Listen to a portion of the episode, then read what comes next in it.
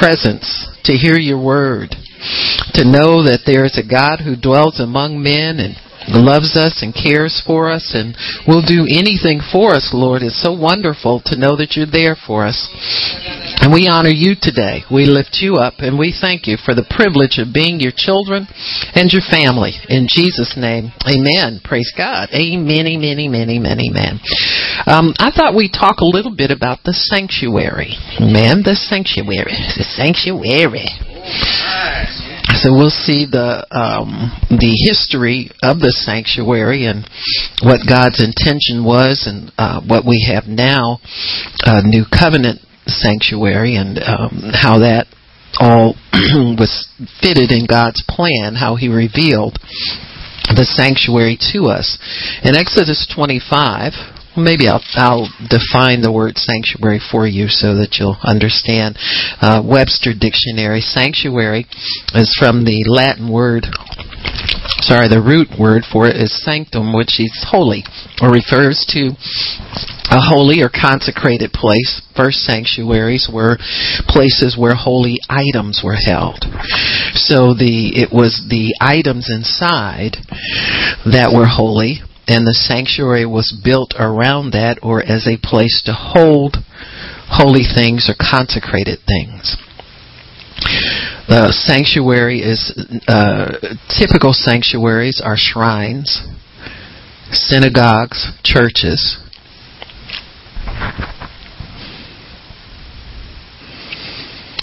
the first sanctuary or or um, really meeting place. And sanctuary really was uh, defined by God as a place where he would meet with man.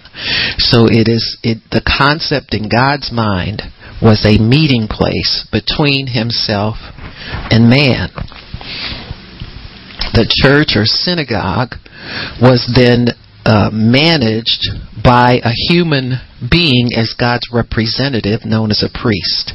So the priest was there to minister to God and minister to man and draw man to God. So the priest then becomes the bridge between God and man he has to live in such a way that he knows how, knows God's laws to keep the holy things holy and the profane things separated from the holy things so that God can see that as his property, his earthly dwelling place and have the freedom to come down and dwell among men. So the sanctuary then becomes the center of God's dealings with man. He has to have a central place that he's designated as a place where he meets with man. The sanctuary, then, the concept of the sanctuary grows into that of a safe place. It's a safe place for God to come down from heaven because if he didn't have a designated meeting place, then his power would would not be um, uh, administered correctly.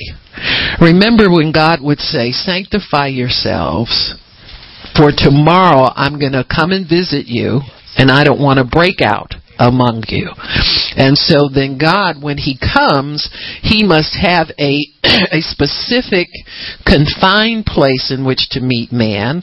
And also there must be rules kept so that God's God can be in control of this so that his power is not perceived as a negative power. You got me? It's not uh, out of control in that it has to judge. He wants to come down as a friend. He wants to come down as as God in a peaceful way, so that he can instruct us and help us and he doesn't want to come down in a judgmental way. So then the sanctuary then, uh, the concept grows into that of a place where there's no judgment.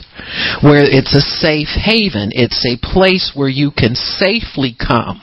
You can find refuge there. You can find a dwelling place. And churches, being uh, types of modern day sanctuaries, have that connotation in in in people's minds.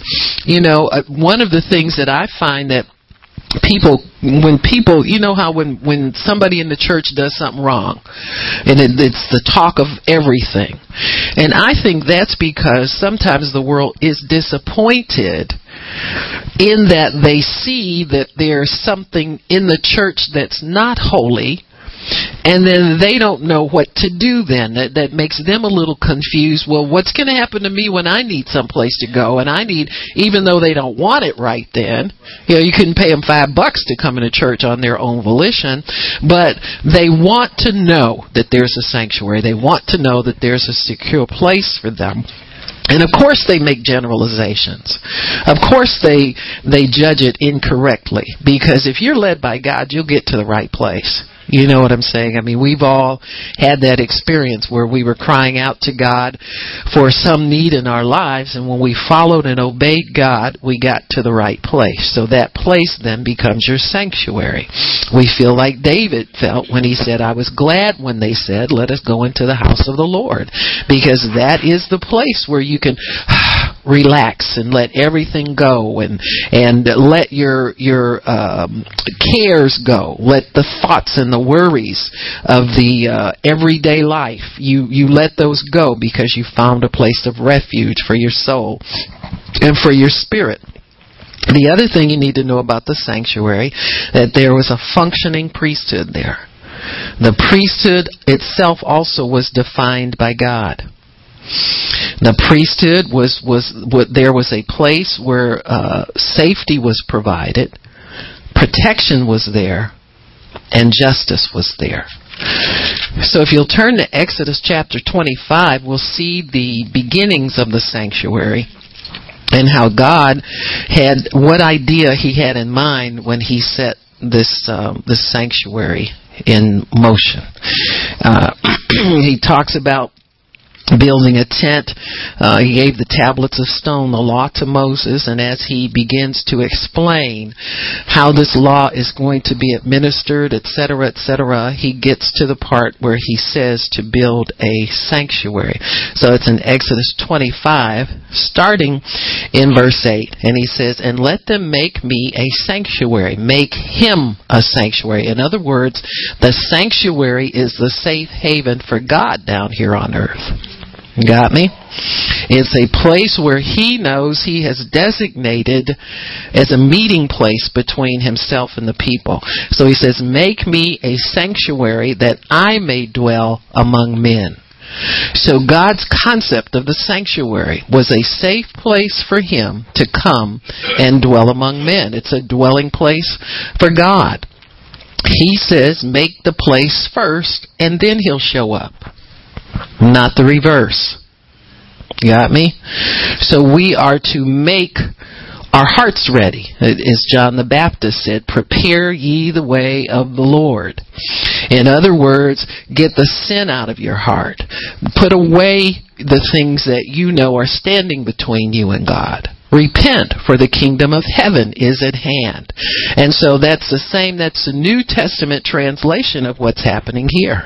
God wants to come and dwell among men, and we are to make that place ready for Him according to His specifications, not according to what we think is right. You know, for the first time, God gets to call the shots so that he can make sure that his he's known in the right way. People have the right concept of who God is.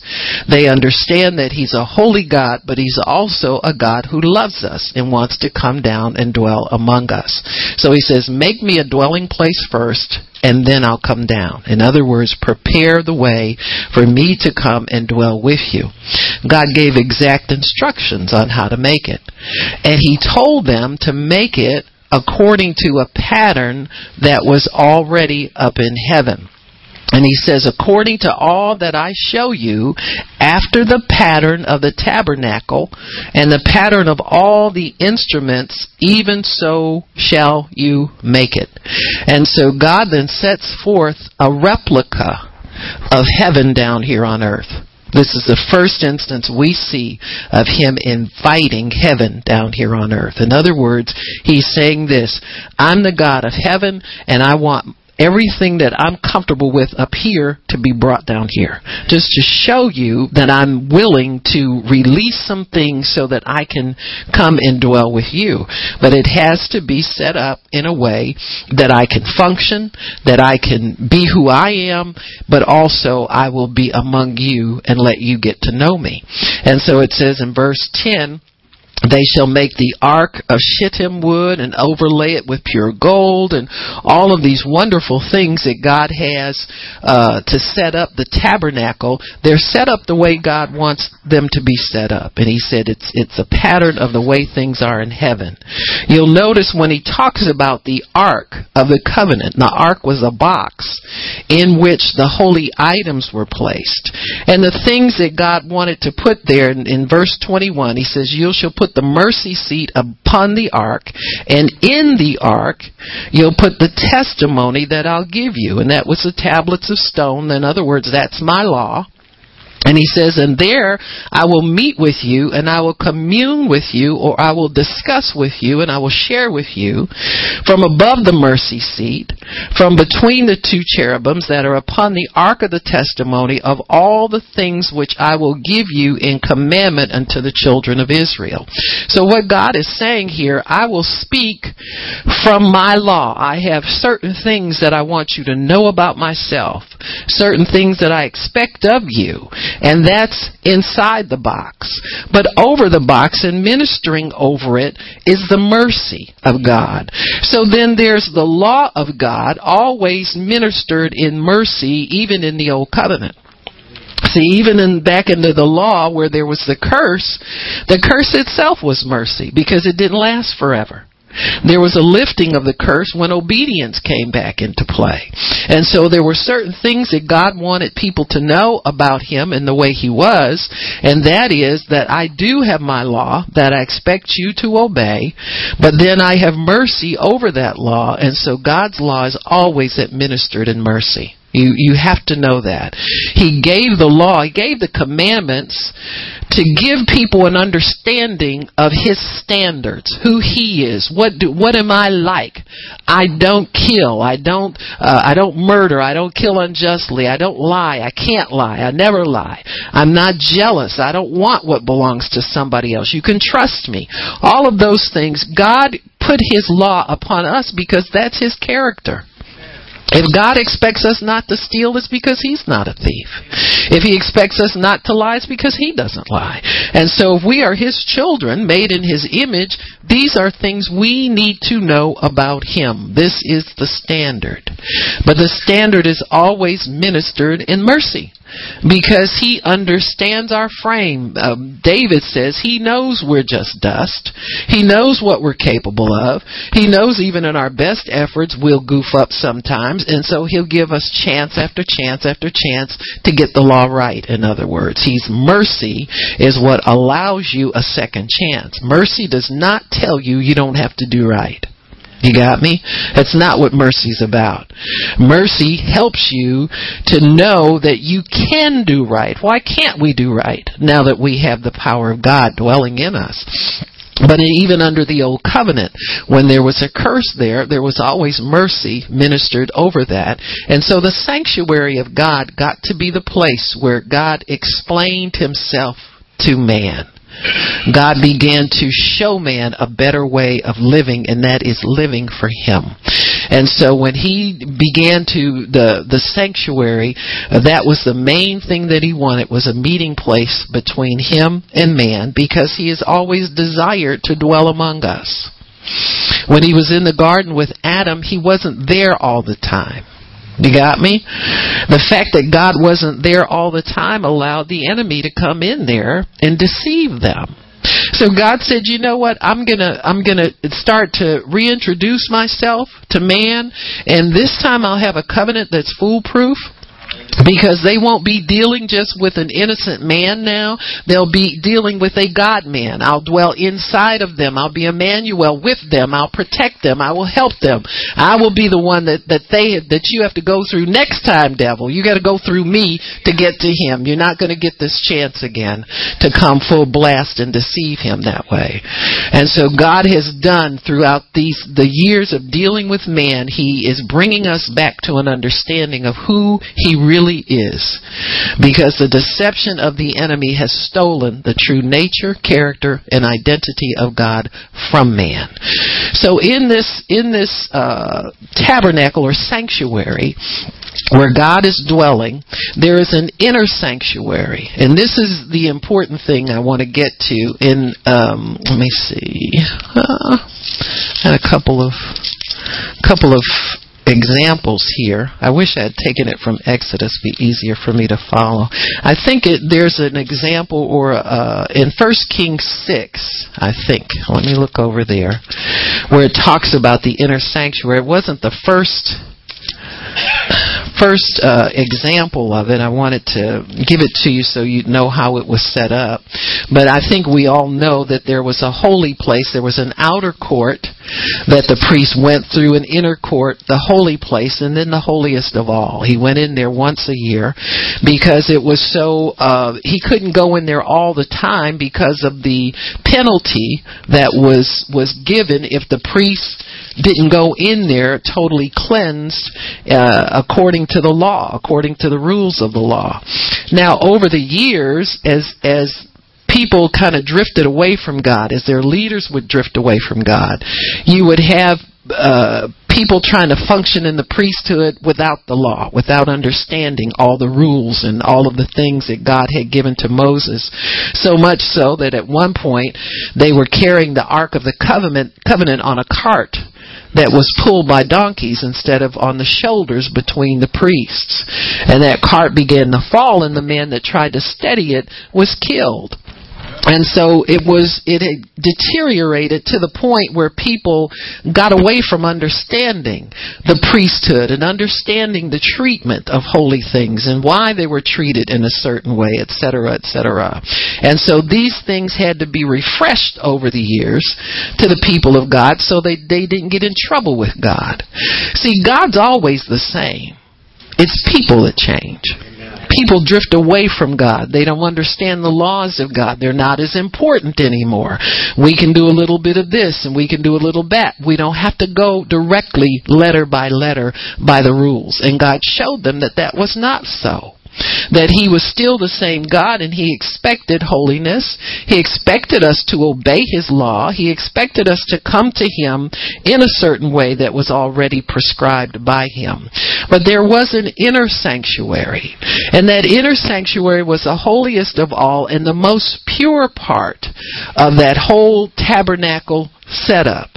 And that was a place where God's power dwelt in its fullness. And that was where the, the high priest came once a year and brought blood in there for the atonement of his own sins and for the sins of the people. And so that inner sanctuary was pointing to God's desire to dwell in the hearts of men that he had a, a desire to get into our innermost being and set up his abode there. And that was, was where God would have his final resting place on earth is in the hearts of men. So that inner sanctuary is very important how God protected that, how God didn't let them come in unless they were totally washed according to the rules and totally made holy. It'll give you an understanding of the love and desire he has to help and protect us so that he has an earthly dwelling place. I mean, don't ever count who you are as a small thing before God. When you look at the structure of the tabernacle and you look at all the different elements of it and how the priest had to proceed from one level to the next to the next to get into the holiest of holy and then only once a year, that God set that apart as his total resting place that he desired to get to the people, but because of the sin of the people, it wasn't possible to be among them at all times. And now finally, he has a resting place in us where he can come and he can dwell with us and have the freedom he's already always wanted to have to be with people.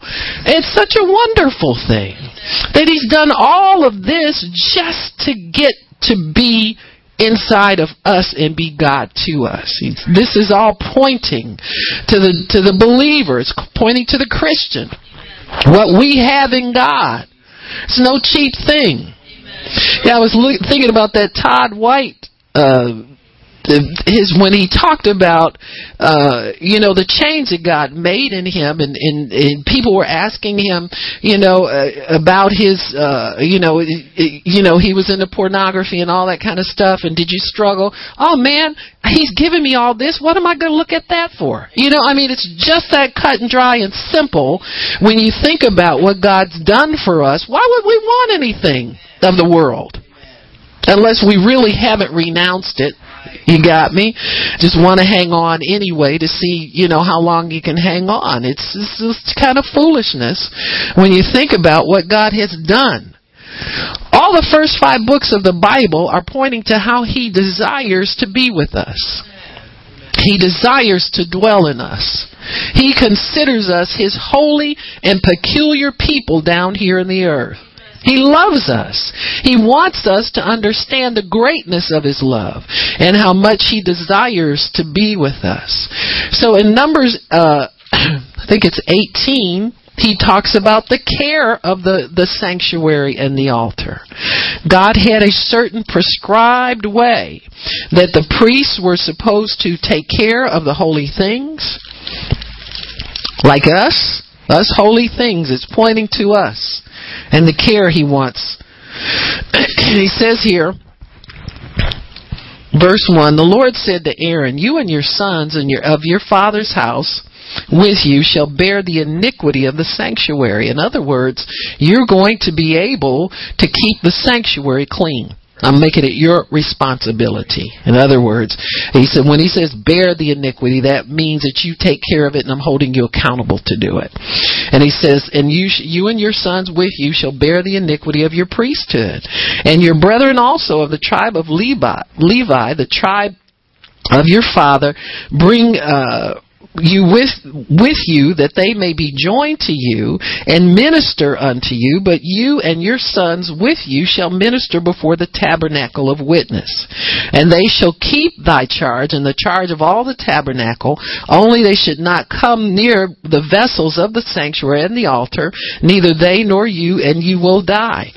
And they shall be joined unto you and keep the charge of the tabernacle of the congregation for all the service of the tabernacle. And the stranger stranger shall not come near unto you. In other words, this is a holy place. You are called to do this service for me.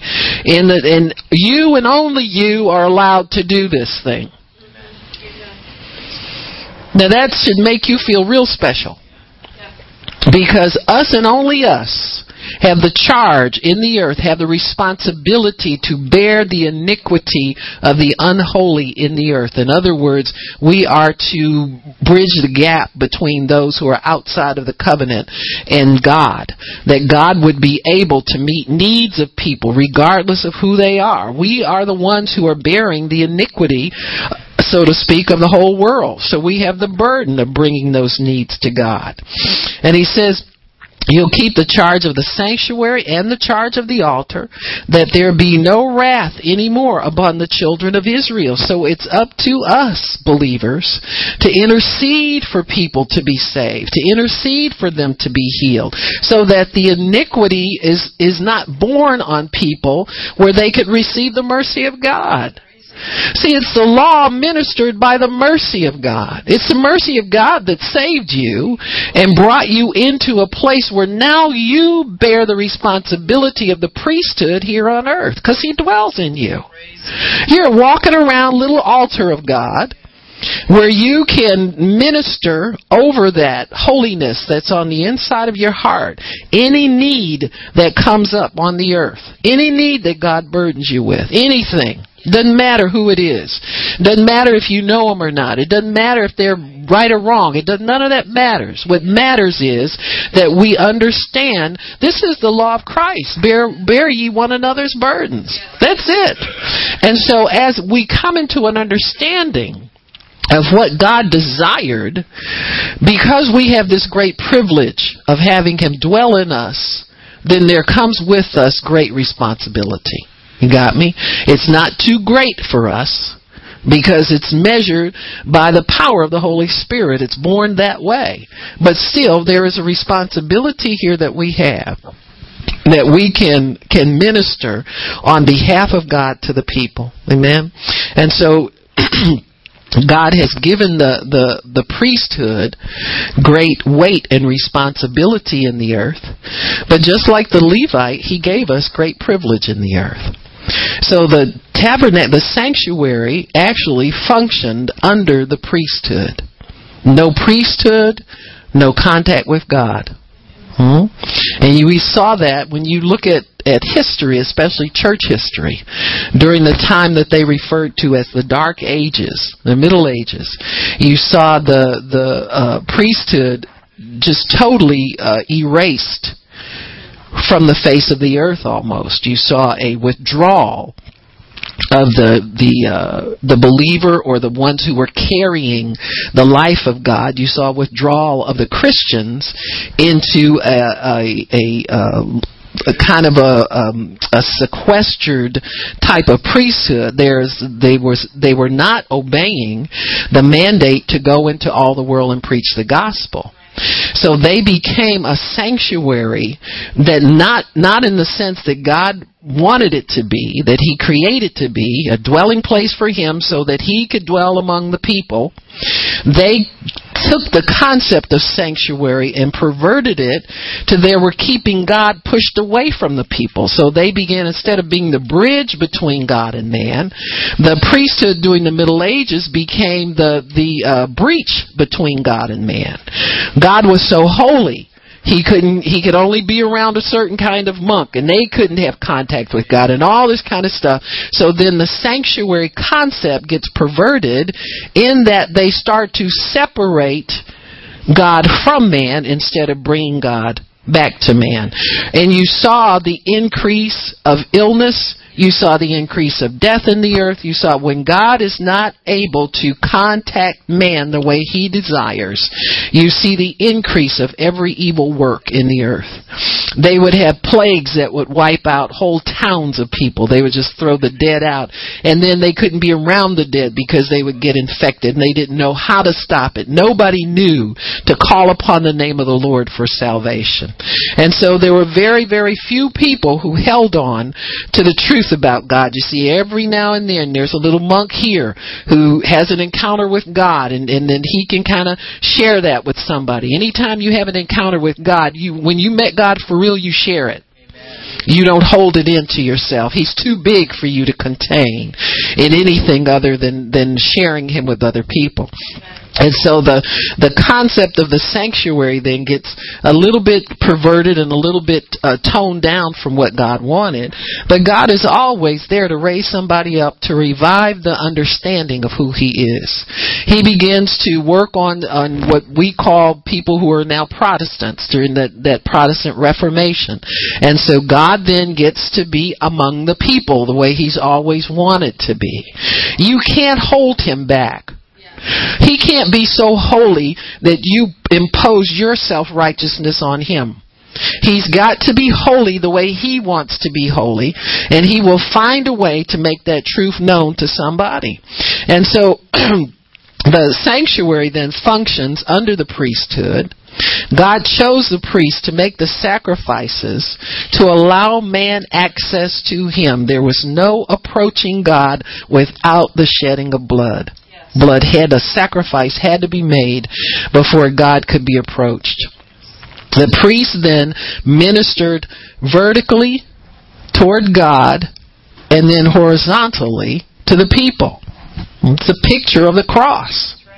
So the cross represents the culmination of this priesthood. This is it's a memorial to to uh, the, his death on the cross, the atonement of our sins, but also it's a memorial to the old covenant priesthood. That there is now a priesthood that can truly minister vertically toward heaven to God and also horizontally to man. So when you pray, you address God, our Father who art in heaven, hallowed be thy name, thy kingdom come, thy will be done on earth. Help man as it is in heaven. You got me? And so that has always been in God's mind to have a priesthood that could minister freely between him and man. Freely between him and man. So the cross is what brings man and God together. And it makes all who receive Christ a part of his everlasting priesthood. So the priest's objective, his ministry, was to bring God and people together. Through the years, both the building or the temple or the church or the synagogue and the person have become synonymous with the word sanctuary.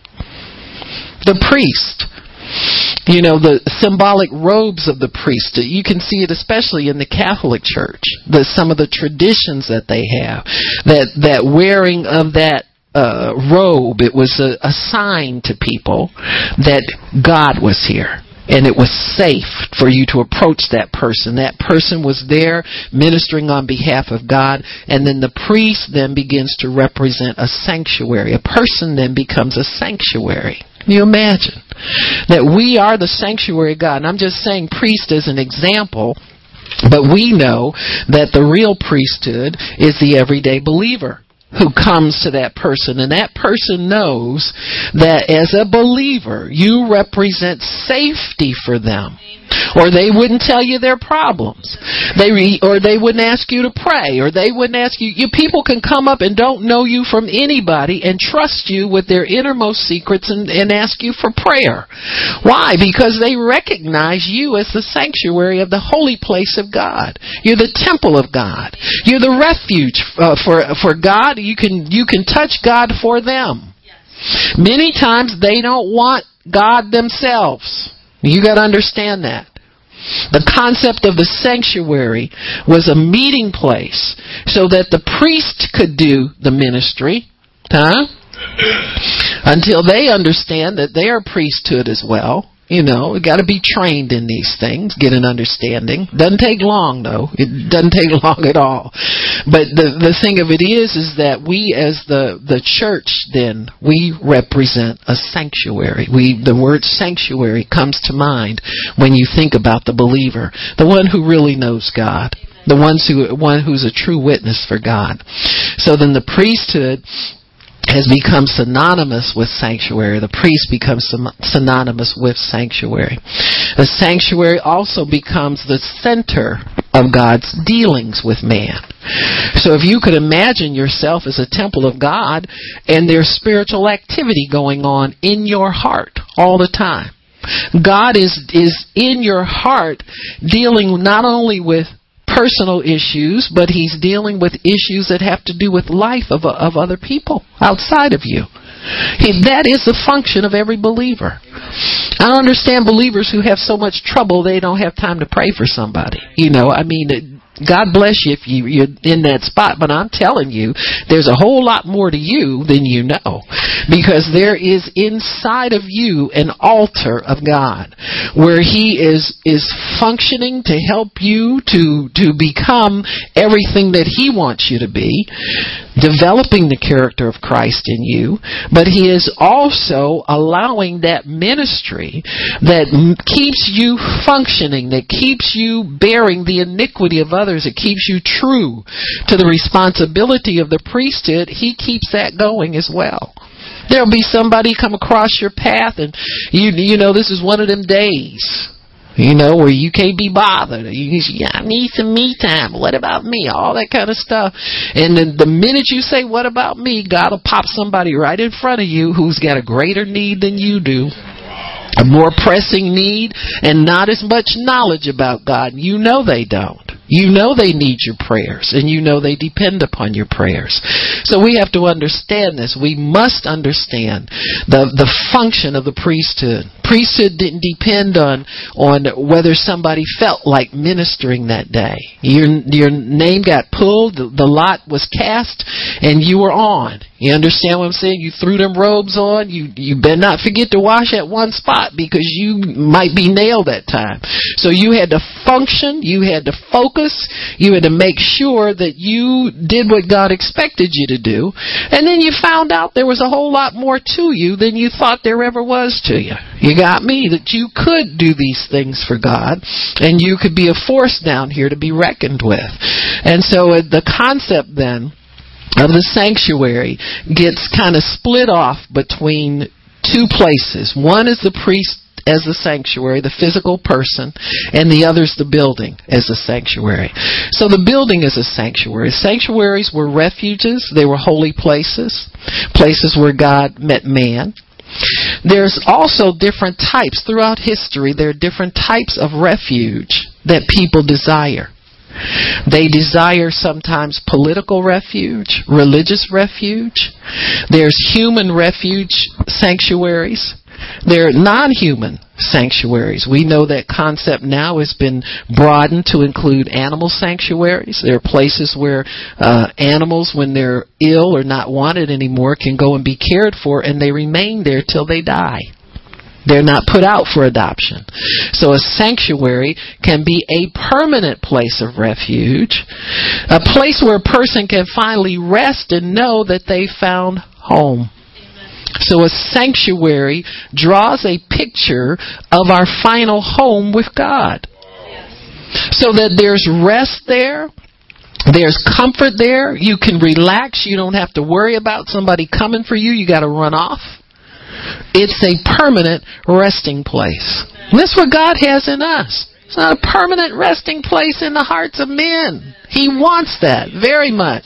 He said, now I can finally, instead of going from tabernacle to temple to one, when they don't want a temple, I can't get with them, you know. I say, I can finally have a permanent resting place, and I've finally made it. The joy that was set before Jesus was this man. It was finally, I've got a resting place where I can come and visit people. I can, can show them who I really am. I can show them how much I love them. I can show them their great potential in me. They can start to walk out some of these things they've been wanting to do all their lives. I can finally get with them and let them realize the fullness of life in me. So all of these different things are are types of sanctuaries. Many times sanctuaries or shrines were built in honor of martyred saints and often on the, the very ground where they were martyred. And so the, it's done, the, the, the shrine was done to commemorate an activity that was done that was of great honor. Hmm? Great honor. A martyrdom was the greatest honor of anybody in the church. So the sanctuaries often were named after saints who had died in that honor. In a sanctuary, because of the ministry of the mercy over the law, mercy being above the law. See, the reason the, the law was put inside the ark instead of the reverse. Mercy is higher than the law because it reflects God's true heart. Anything that reflects the heart is the truest part of that person. Even though God is holy, even though God expects us to obey His law, He understands that we will make mistakes. He understands that we will fail from time to time. So His mercy must minister over that law. The spirit of the law is always that of mercy. So, in uh, in in that in the sanctuary then you are immune to arrest and prosecution. This is a modern day sanctuary. Uh, the united nations rec- recognizes political sanctuary. So that all of the in all the international treaties rec- uh, recognize political sanctuary. In other words there may be places on the earth where where the laws, according to international law, what they call in a in a sense sovereign law. You know, international law is supposed to reflect a higher mind than each individual country as individuals. So it's referred to as a more or less a sovereign law and that they recognize that there may be governments that are contrary to the best needs of the people, etc., etc. And so if you can say that you are a political prisoner or that you are some type of a refugee from a country that is oppressive, then you are allowed to have political sanctuary. So when a, a person seeking political sanctuary then looks for sovereign authority for asylum. And oftentimes, that's the United Nations. Uh, before that, it was the different leagues, international peace treaties, and so forth that they had had would uphold these ideas that people may be expressing their God-given right, say of free speech, of different different things that they felt were God-given, and they were being oppressed by uh, by their government. And so that that idea of a sanctuary place for people of the earth to run to when they are being unfairly oppressed is very much alive. It's alive in a political sense and it's alive in a spiritual sense. So in a spiritual sense, it points to us as people who offer this refuge and sanctuary to all. You can get above any law that's been levied if you will appeal to the sanctuary of God. Praise God. And so when we we understand what we're doing, um, and and uh, obey that, then we are able to come into a life, a new lease on life, so to speak. We're able to come into a new uh, type of. You get a breathing room. You get. Whew, the heat's off. You got me? One of the the uh, um, places in the earth that's kind of interesting historically is Westminster Abbey, because that place was known. It it it's I think it was built around the year 600. I know it started way before uh, the the 10th century, but it was connected really to the palace and and oftentimes if people were being, if there was a change in the government, say there was an overthrow, uh, say, say some um, prime minister or somebody got a little too much power and decided to oppose the king, then the king and the family would just run over to the church, and nobody could bother them there. They just would seek refuge. That was that's why it was stationed where it was because they had a sense that because politics was so volatile, so up and down, that they had to have a place where if things went bad, we know we can survive. And that was the sanctuary. You got me? That was a sanctuary. That they that was a common practice really until maybe like the 18th century where you know, formerly, uh, you know, uh, um, people who royal families were who governed for the people turned into despots that just were robbing the people and taking from them. The people were poor and disgruntled, and so the idea of a sanctuary for the royalty was kind of done away with because they had abused their power so much. But until that time, it was common for if if war broke out and they had some wars that were touch and go. You know, one day we'd be over in the church living and the next day we'd be back in the palace again. Oh, it turned in our favor. Let's go back home again. And the next day it would turn against your favor. You go back over in the church again and get sanctuary there as long as there was a functioning priesthood there. So you can see the priesthood having a lot of power in some of these foreign countries. You see very often if a king came into power at a very young age, that power was given over to one of the holy people there. You know, this, is very common. And so the, the priesthood often governed for the people as well. That's how, that's how much this concept of mercy, sanctuary, resting place, a place where you can can survive, not just survive but thrive. Is there uh, for people to understand this and and it's been handed down traditionally century after century after century. So it was a common place of refuge in medieval times, especially. Now, the priest as the sanctuary. In Numbers 35, you'll see a story there that God uh, created the concept of the city of refuge. Praise God. Well, Shannon, come here. I got something for you. Numbers 35. Keep turning to Numbers 35. Thank you. I'll meet you halfway. In 35, starting in verse 6,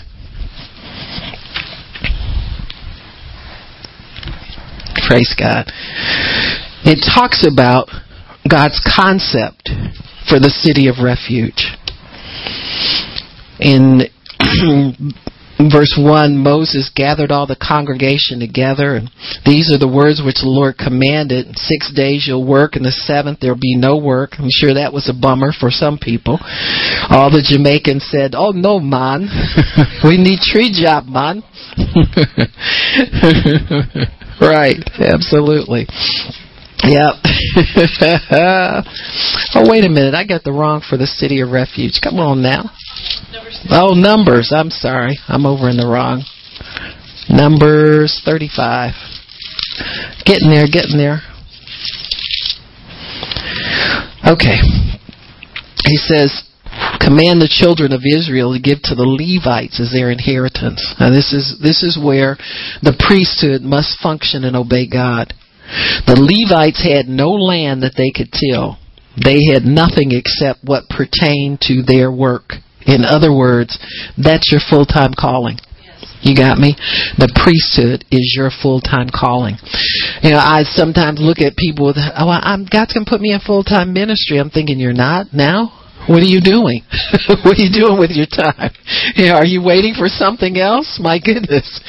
And so he says, the Levites will, this will be their inheritance. Command the children of Israel that they give to the Levites of the inheritance of their possession cities to dwell in. And you shall also unto the Levites suburbs for the cities around them. So they really had um, enough land to live off of, but but their work was the priesthood.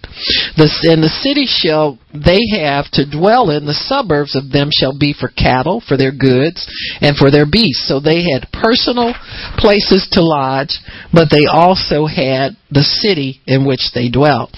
And the suburbs of the city that you should give to the Levites shall reach from the walls of the city around. So there was like an encampment around that that temple, but but the temple and the sanctuary were the primary focus of the Levites' lifestyle.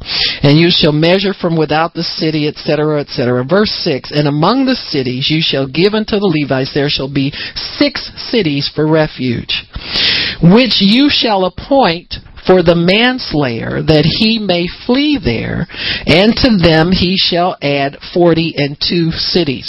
So the main purpose for the city of refuge was a protection for people who were under the under the pursuit of the manslayer who was known to just carry out the law without a hearing, without a trial, without you got me? So it was to stop the rush to judgment that is so common now in our legal system. You know, years from now, people are going to look at what we do now and wonder how anybody got a fair trial. You got me? How could anybody get a fair trial from being tried on television, being tried on uh, opinion programs, uh, all this TV. How could you think somebody could just judge according to the evidence when they've heard so much bias um, beforehand? But anyway, it's, that's a different story. So this city of refuge and the high priest dwell there and was able to provide safety for the escapee. Now there were certain rules that, that had to be followed. So I'm gonna I'm gonna read through those. He said, So all the cities that you shall give to the Levites shall be forty and eight cities, and you shall give them with their suburbs. Six of these are cities for refuge. And the cities which you shall give them shall be of the possession of the children of Israel. From them that, that have many you shall give many. From them that have few you give few, of course. Few every one shall give of his cities to the Levites according to the inheritance which he inherited. Now there's no provision here for a minister to have more than what's given by the people. You got me? There's no provision. That's what gets preachers in trouble. Lack of oversight, poor oversight, no oversight, there's there's no stopping what they can accumulate and amass. And the Lord spoke to Moses, saying, Speak to the children of Israel and say to them, When you come over Jordan into the land of Canaan, then shall you appoint cities to be cities of refuge for you, that the slayer may flee there, which kills a person unawares. In other words, there's no witnesses to this killing. Nobody knows what happened actually. And they shall give you cities for refuge from the avenger, that the manslayer die not until he stand before the congregation in judgment. So there was a a place for this manslayer if he was real good, a good bounty hunter, and tracked you down and caught you and killed you before you made it to the city of refuge. Now, in God's providence and understanding, he knows how to help people get away, doesn't he? And he knows how to slow bounty hunters down, doesn't he? And so the rule was if you got to the city of refuge, then you knew that you could pretty much make it. You could get a fair trial and you might even have been innocent. Verse 15, these six cities shall be a refuge both for the children of Israel and for the stranger. So here you have the political asylum um, built into God's mind already. And for the sojourner among them, that everyone that kills any person unawares may flee there. So when you were the priest, if you didn't have a good understanding of God's protection, you might not want. You got me? Who wants this job? You got all the criminals running there and not just, you know, scared straight type little teenagers with a lot of mouth, but you got all the murderers coming there. So you had to trust God. He says, and if he smite him with an instrument of iron, so he talks about the law governing how these people were to be judged. Okay, uh, if, if there was an accident or something, that that was how you would be would be able to get free. But if you did it in anger, if you hit somebody in anger, you had to give your life for that. That was not not allowed. He says, uh, the congregation, verse 24, shall judge between the slayer and the revenger of blood according to these judgments. So there were rules they had to follow. And the congreg- and these were elders. Congregation is not just a bunch of people, but they were selected elders that heard court cases. He says, And the slayer out of the hand of the revenger of blood, and the congregation shall restore him to the city of his refuge, whither he fled. And he shall abide in it unto the death of the high priest, after which you're free. So then the priest becomes your sanctuary. Not the place where you were, but this living person is the one who is con- in control of your life and provides the refuge for you. And he says here, and the congregation, let me see where it said, death of the high priest, which was anointed with the holy oil. But if the slayer shall at any time come out of the border, in other words, you try to sneak out before the trial, and the avenger catches you, you die. But if you're an innocent person and you know you're innocent, you should be able to abide by these rules and stay there until your freedom finally comes. And he says that, and the revenger of blood find him without the borders of the city of his refuge, and the revenger of blood kill the slayer, then he shall not be guilty of blood. The revenger doesn't. Because he should have remained in the city of his refuge until the death of the high priest. So you can see why people would flee into these sanctuaries and just stay put they finally knew they had a home. You don't know how long you would have to stay there. But you could find refuge there. You could find uh, protection there. And you could find merciful judgment if you made it to the city of refuge. So the high priest dwelled there and was able to provide safety for the innocent The concept of mercy over the law is what provides sanctuary for people. That you must believe that there is mercy uh, afforded to you before you can get there. they are protected and this is where we flee for refuge. In Hebrews 6 8, it tells us the same thing about, about, uh, our concept of, of salvation in Christ Jesus. It says that we have fled for refuge to the, the heavenly Jerusalem. The Bible talks about, I saw the holy city coming down from heaven, the heavenly Jerusalem adorned as a bride waiting for her husband. That city is, is resident inside of us believers. We have an altar inside of us. We have the law inside of us. We have the mercy of God inside of us. You know the word. You know what the word says about things. Thou shalt not this, thou shalt not that. Do you hit people with the law when they ask for prayer? No. You go to God and you ask for mercy for them so that they can obtain mercy. Now God knows how to judge fairly. If if if they're just messing around and, and they need to to uh, you know go to jail or whatever their sentence provides for, God will see to it that they get there.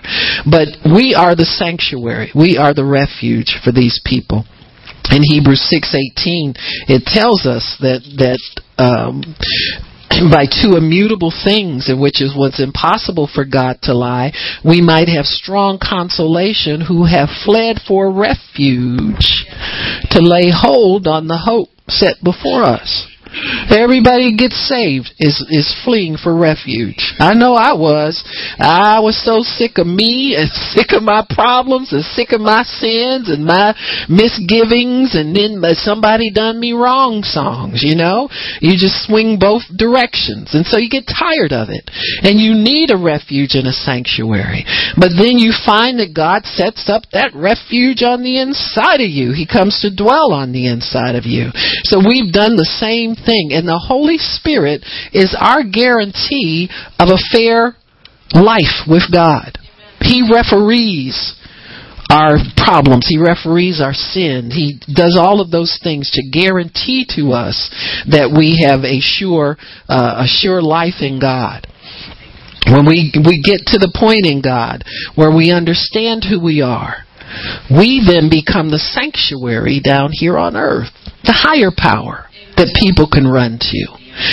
We in Matthew uh, 13 it tells us that the kingdom of heaven is like unto a mustard seed that starts out as the least of the seeds, but then it grows to the point where the birds of the air can come and lodge in its branches.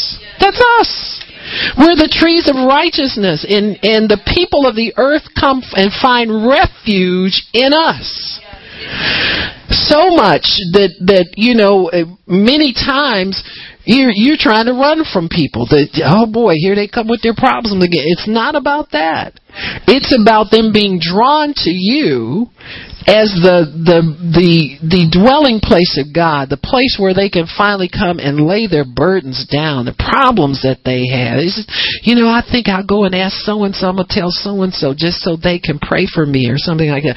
Or sometimes people will tell you know the real proud ones, the real hard ones. They don't ask for prayer. They just start dumping stuff all over you, and you got to figure out what the need is. See, that's a good priest. Huh? That's a good priest. You figure out that these people need prayer, and that, or sometimes they'll ask you for prayer.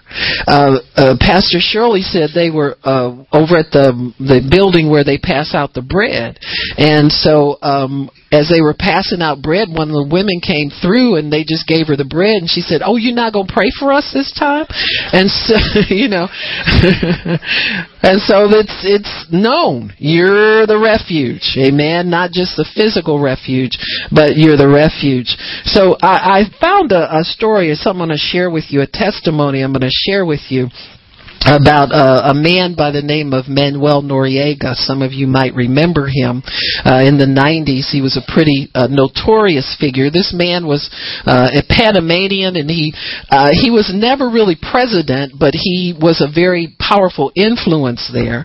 Uh, he had done a lot of murders. They believe there's a lot of crime that was was uh, tied to him uh, in his lifetime.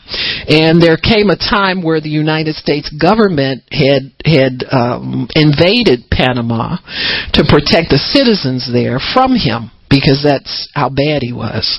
And so Noriega was um, uh, about to be arrested, and instead of being arrested, he went to a sanctuary.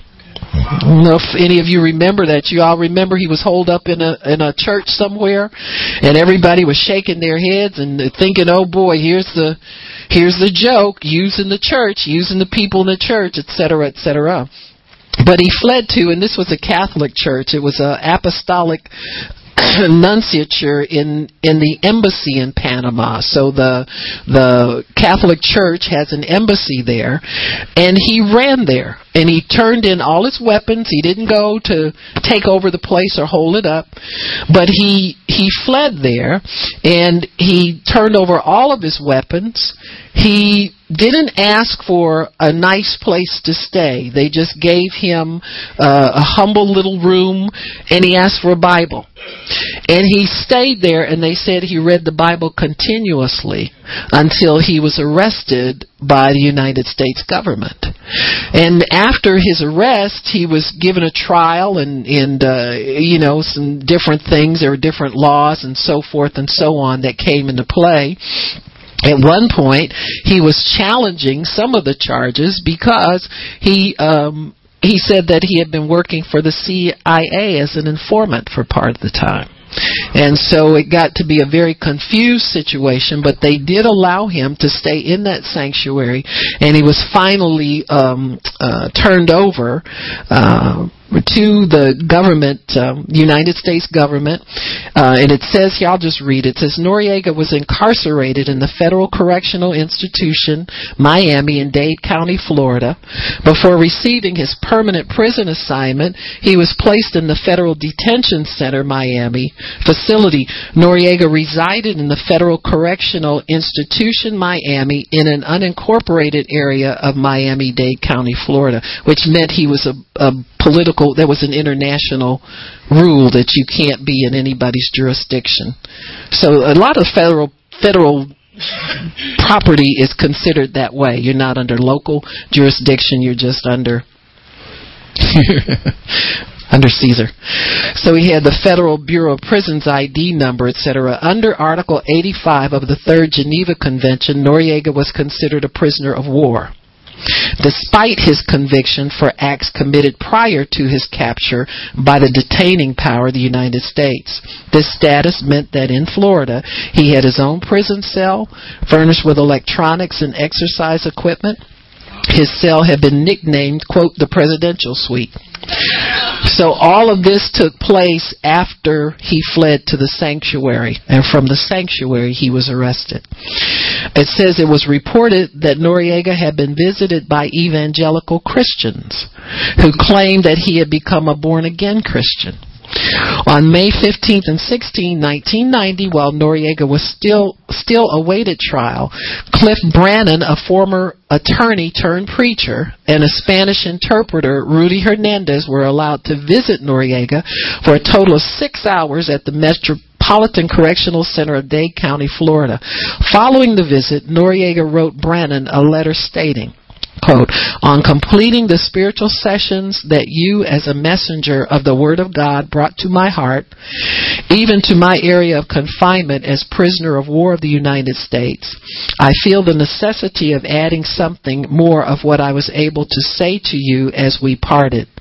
The evening sessions of May 15th and 16th with you and Rudy Hernandez along with the Christian explanation and guidance, were for me the first day of a dream, a revelation. I can tell you with great strength and inspiration that receiving our Lord Jesus Christ as Savior, guided by you, was an emotional event. The hours flew by without my being aware. I could have desired that they continue forever, but there was no time nor space. Thank you for your time. Thank you for your human warmth, for your constant and permanent spiritual strength brought to bear on my mind and soul with great affection, Manuel Noriega. So his prison sentence was reduced from 30 years to 17 years. See, this is the concept of the sanctuary being a person and a place coming together. See, that, that, that church was where he met God for real. God said, my sanctuary, that's the place where I meet with man. And he, in very humble conditions, did nothing but read the Bible. Well, after he read the Bible, there had to come a different type of sanctuary, the priesthood, to pull it together for him and get him to understand that Jesus is the Lord that he needs, and that Jesus is Lord of all, and that Jesus wants to come and dwell in him and set up his own sanctuary on the inside of him. And this happened for him. Because these concepts of God never change. I don't care how crazy preachers get and how backslidden Christians get and how whatever they get. God has a way to make himself real to people and he wants to be known by us and he wants to live with us. And if he can live in somebody like Noriega, everybody thought he was running to the church and they were afraid really for the ministers there because this man had murdered so many people. He was a notorious criminal. But God saw to it that he met him there. He didn't just meet and escape from the law. He met God in that place. And that meeting carried over to God saying, okay, I'm going to show you who is in the sanctuary that really wants to help you. This is the whole purpose of the whole thing come together. I don't want you just to flee from refuge to save your skin, but I want to meet you and show you the life you can really have. So the building and the priesthood must come together. You got me? When we come to, to church, we come here as a sanctuary, a refuge from the toil of the day and, and for and never look at it as anything but that. This is your refuge from where you come. I've seen people turn turn negative on, on the church. You know, they want to accuse the church of this and they do this and they do that. No, this is your sanctuary. Don't let the devil rob you of that. Be like David. Be glad when they said, let's go into the house of the Lord. Because I'm telling you, out there, there is no sanctuary for you. Out there, there is nothing for the believer. But the believer can grow and flourish and prosper here.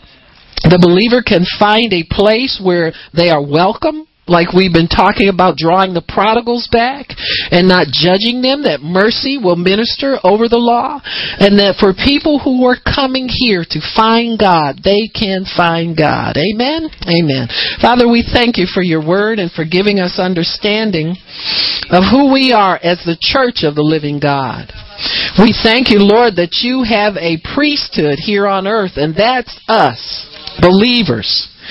That as we come together, we understand your word, understand how to function here on this earth. There's nothing like it, Father. There's nothing that's been created that will bring more life to humanity than your church, than your ability to dwell within people. That whole system that you've given to us as your ministers on the earth. And we thank you, Father, that you've chosen us to be a part of this great work.